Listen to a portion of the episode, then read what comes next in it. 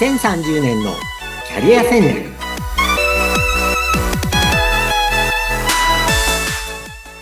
こんにちは。人材開発コンサルタントの山岸真嗣です。アシスタントの相本です。山岸さん、今回もよろしくお願いいたします。はいよろしくお願いします。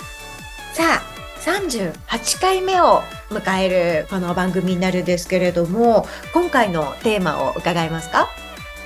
はい。え今日もですね前回に引き続きえキャリア人生を考える映画というのを、え3本ご紹介しますいいですね。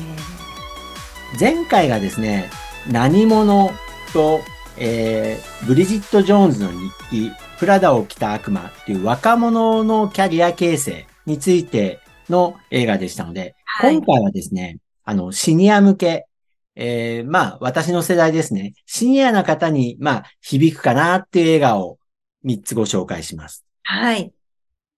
今日ご紹介するのは、2015年のアメリカ映画で、マイ・インターンという映画。そして、えーこれは古い、えー名作、1952年の黒沢映画ですね。生きる。えーそして、えー2007年のアメリカ映画で、最高の人生の見つけ方とう。いう3本ですね。はい。まず最初、マイ・インターン。これは、えっ、と、結構有名になったので、いましたマイモさん。ご覧になったんですよね。はい。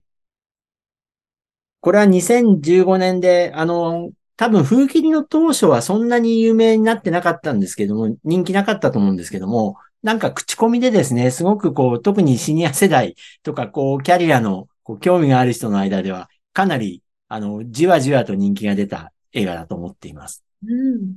地味な映画なんですよね、もともとはね。あ、そうですね。でも確かに私も、あ、そんなに前に出てたんだっていうのが意外でした。み、わ、もうちょっと最近見た記憶があったので、だからじわじわヒットして私も知ったんだなっていうのは分かったんですけど。そうかもしれないですね。あの、これどんな映画かというと、えーマイ・インターンというタイトルで、えー主役はですね、ロバート・デ・ニーロ。まあ、往年の、こう、まあ、かっこいい俳優さんが、70歳の、こう、まあ、役なんですね。で、えっ、と、もう一人の主役がアン・ハサウェイ。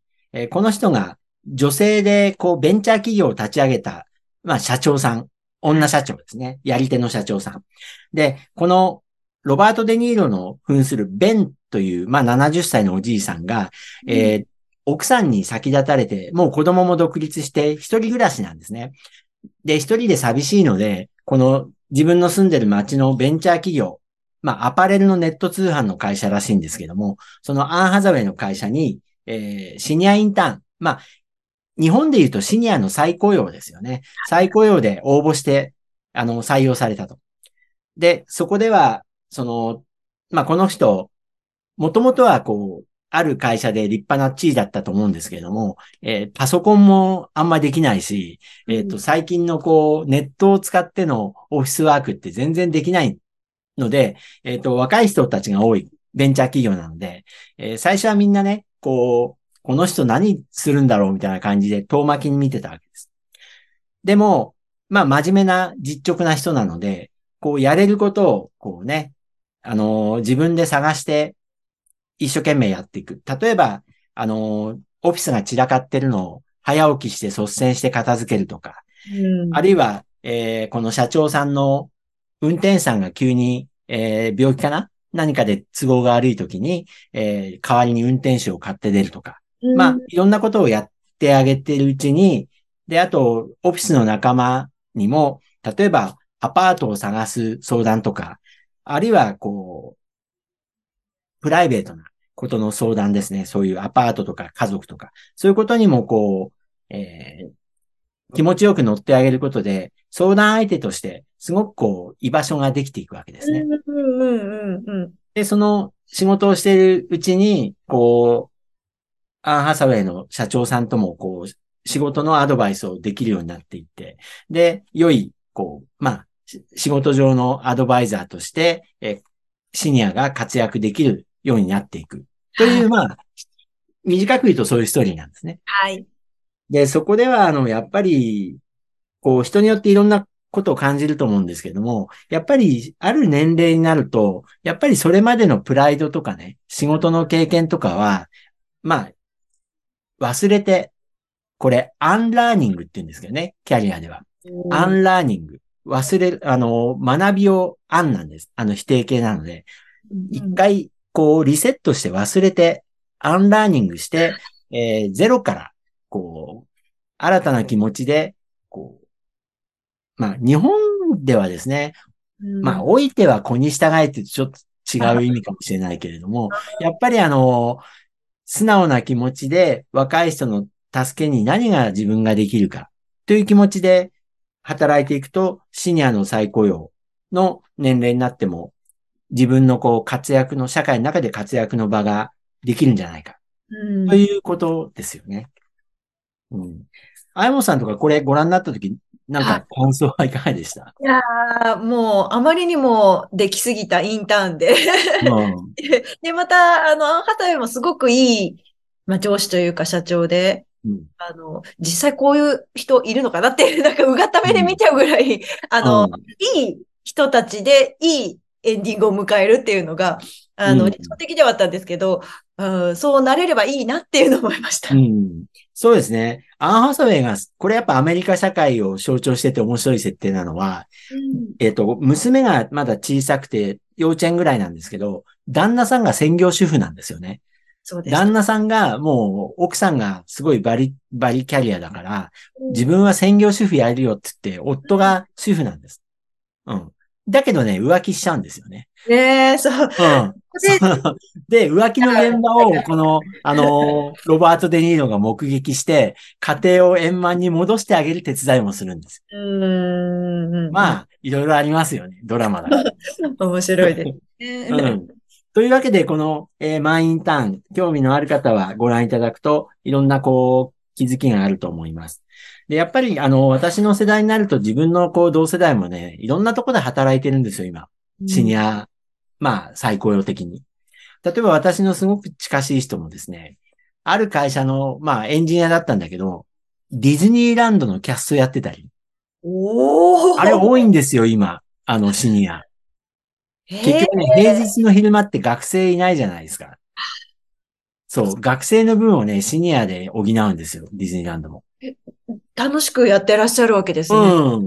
でもね、時給安いんですよ。本当にね、あの、外での立ち仕事なのにね、時給1100円とかで、うん、7時間とかで。だけど、うん。喜びがあの、まあ、夢の国なのでね、あの、まあ、幸せなところなので、怒ってる人はあんまりないっていう。まあ、幸せな気持ちにはなれるでしょうね。なるほど。うん。はい。それが、えー、マインターンでした。はい。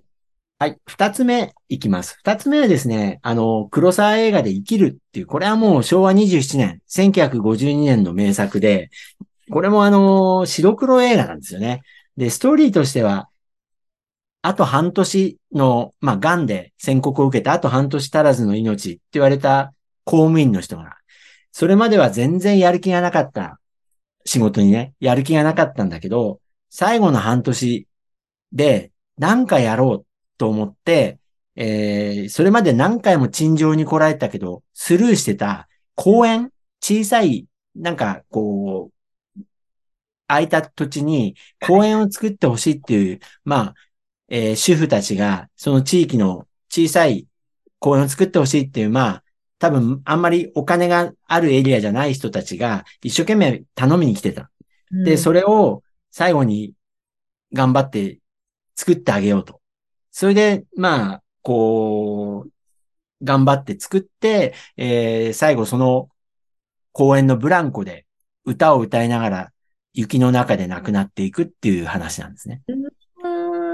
で、これは私も知らなかったんですけれども、えっ、ー、と、原作はトルストイ、ロシアのトルストイだそうです。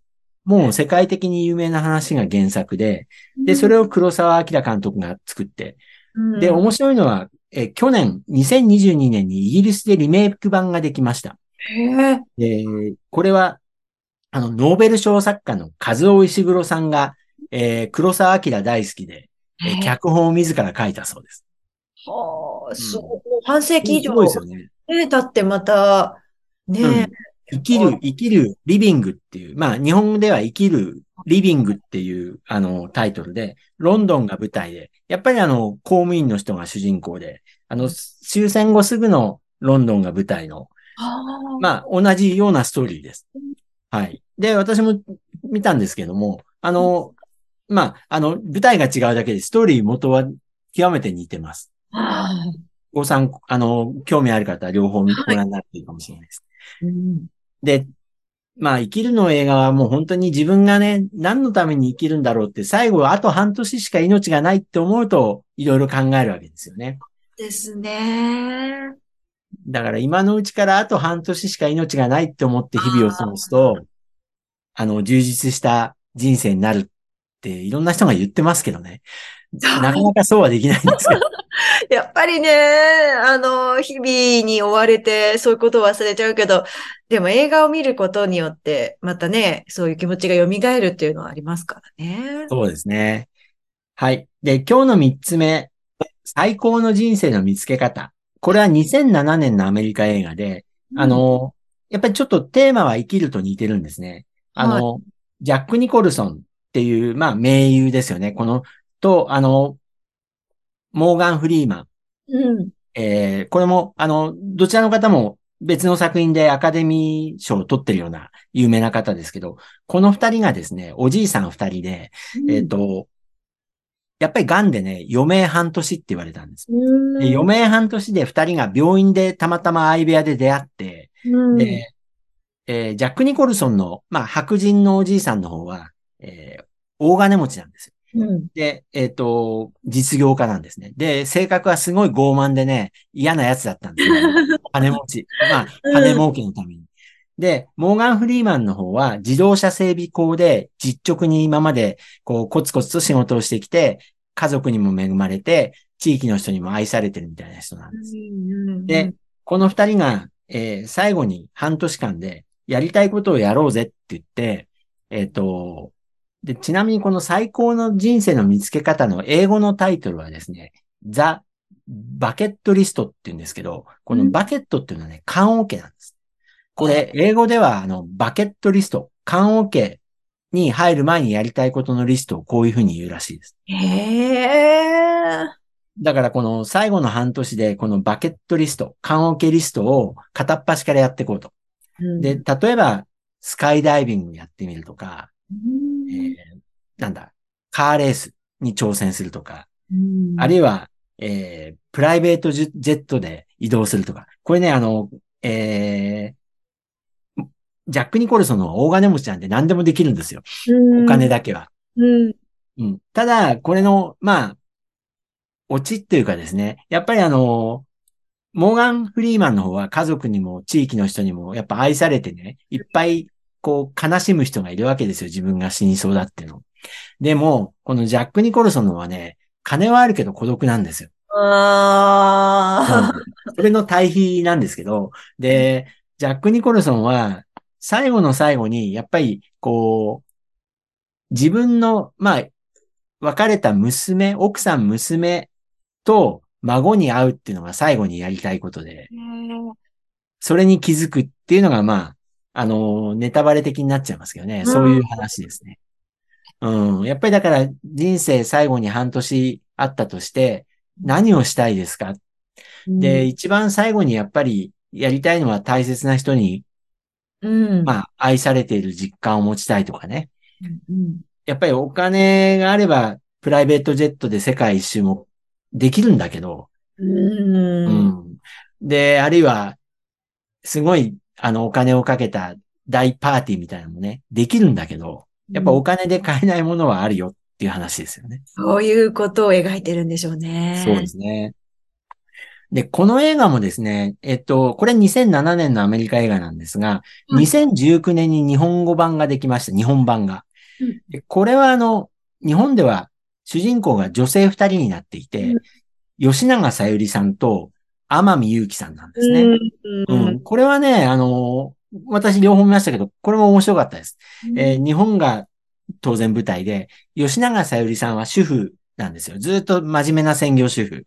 で、天海祐希さんはバリバリの女社長。お金はある。で、やっぱりよ、天海祐希さんが、と二人とも、やっぱり病院で出会って、二人とも余命半年って言われて、えっ、と、まあ、いろんなことをチャレンジして遊びまくる。うんけ、ど、えーやっぱり最後に、吉永小百合さんのお子さんが引きこもりになっちゃってたんですね。まあ、理由はともあれ。うんでも、その引きこもりの男の子が、最後こう、お母さんが亡くなる、亡くなりそうだっていうのもまああると思うし、やっぱりちょっと立ち直って社会に向かっていこうとするっていう話うんですね。やっぱりだから両方とも生きる楽しさと、ね、幸せってなんだろう？みたいなのを 考えさせる映画ですね。ですね。うんうんいや、私なんかもですね、60過ぎたので、えっ、とね、缶オケリストとは言わないけど、やりたいことリストは作りましたよ。ああ、うん。そうか。それはもうプライベートもお仕事もキャリアも。そうですね。例えばね、あの、わかりやすいのは本を5冊出すみたいああ、なるな。ほど。うん、で、今3冊目を書いてるので、ああ、あとつ3年に1回ね、5冊出す。これはね、数年前に考えたんですよ。それでね、2冊は出出たので、今3冊目書いてますと。例えば、あと2冊これとこれ書きたいみたいなのは、一つやりたいこと。うん、素敵です。あとですね、私の話で言うと、えっ、と、今ね、40カ国行ったことあるんですよ。だけどね、まあなんかキリがいいからあと10カ国行って50カ国行きたいなとかね。いいですうん。でね、大きい国行ってないんですよ、まだ。ブラジルとかインドとかロシアとか。ああロ、シアはね、ちょっと今行きしないんで、で もそうです。ブラジルとかインドとか遠いしなんかもうね、頑張んないとちょっと気合を入れないと行く気にならないなっていうのがそうです思ってるね。ところですね。う。うんん。行きたいとこいっぱいあるんですけどね。うん。いいですね。そうやって、あの、何をしたいかって考えることって、こう、ワクワクするし、それこそ自分にとって何が大切なのかを振り返る時間でもあったりしますよね。そうですね。